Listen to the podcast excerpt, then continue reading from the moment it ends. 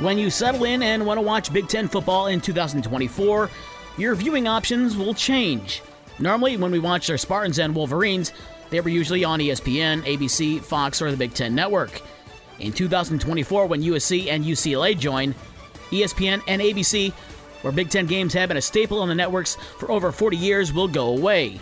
This comes after the Mickey Mouse Networks declined the Big Ten's demand of $380 million for a seven year deal. The deal with Fox continues as they run the Big Ten network, but now CBS and NBC are expected to land parts of that new deal that combined could total over $1 billion. In Major League Baseball, the Tigers opened a three game series at home against Cleveland, but Guardians pitcher Shane Bieber had seven outstanding innings in a 5 2 win over Detroit. Bieber only allowed four singles and a walk while striking out eight. The Tigers and Guardians meet again tonight at 7:10, a 6:50 pregame show on News Talk Sports 94.9 WSJM and Super Hits 103.7 Cozy FM. The White Sox playing two games in Kansas City on Tuesday, and even though the Royals had more runs at the end of the day, the two teams split their doubleheader with the Royals taking game 1 4 2 and the Sox grabbing the nightcap 3 2. Lenyn Sosa and Yoán Moncada each had a home run in the second game win. The Sox and Royals have one game tonight at 8:05.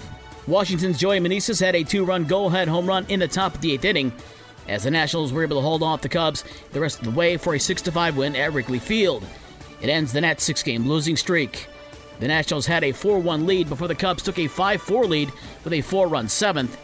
The two teams close out their series this afternoon at 2:20. In the WNBA, when your team breaks an offensive league record, it's pretty much a sure thing that you'll win the game. Seattle had a WNBA league record of 37 assists in a 111 100 win at Chicago last night. Breanna Stewart had 25 points to lead Seattle. The assist mark wasn't the only record set. Seattle's 66 points in the first half was a franchise record, and the 121 points at halftime was the most in the WNBA this season. NFL Chicago Bears linebacker Roquan Smith is requesting a trade. He said the team did not negotiate terms of a new contract in good faith. He's entering the fifth and final year of his rookie contract. New Bears GM Ryan Poles says he's not trading Smith and will try to negotiate a new deal.